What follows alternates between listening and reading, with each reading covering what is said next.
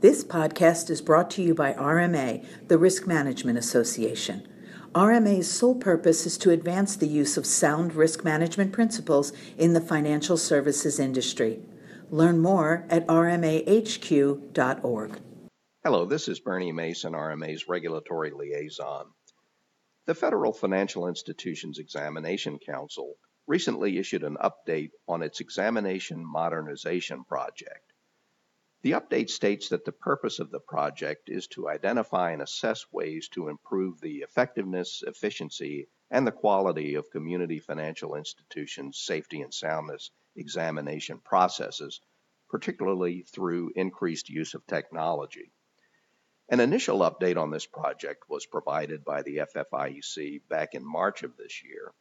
That update noted the uh, steps taken to improve the examination process which included the identification of areas with the potential for the most meaningful supervision burden reduction. This second update is focused on tailoring examination plans and procedures based on risk, which the FFIEC believes provides opportunities for further burden reduction. The FFIEC member agency stated that as an initial step, they reviewed and compared principles and process for risk focusing examinations of community financial institutions. This process led the agencies to conclude that they had developed and implemented similar programs and processes for risk tailoring examinations among each of the agencies.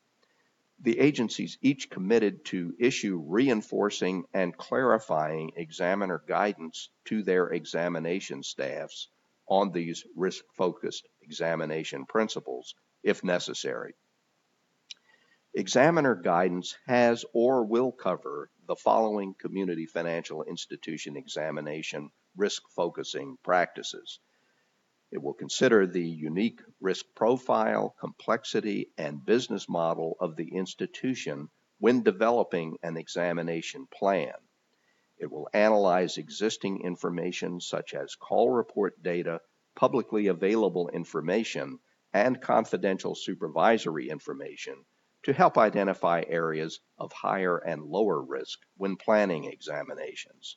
It will monitor financial institutions between examinations, tailor the document request list based on the financial institution's business model, complexity, risk profile, and planned scope of review.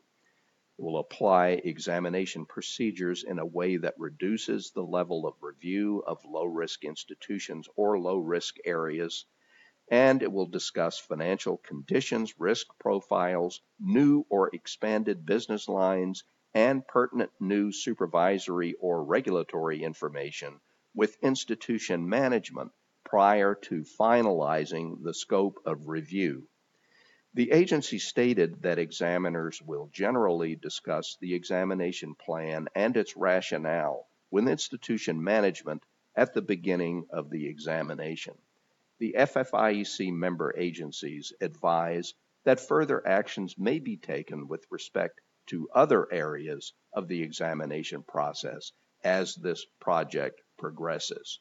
Thank you very much for listening.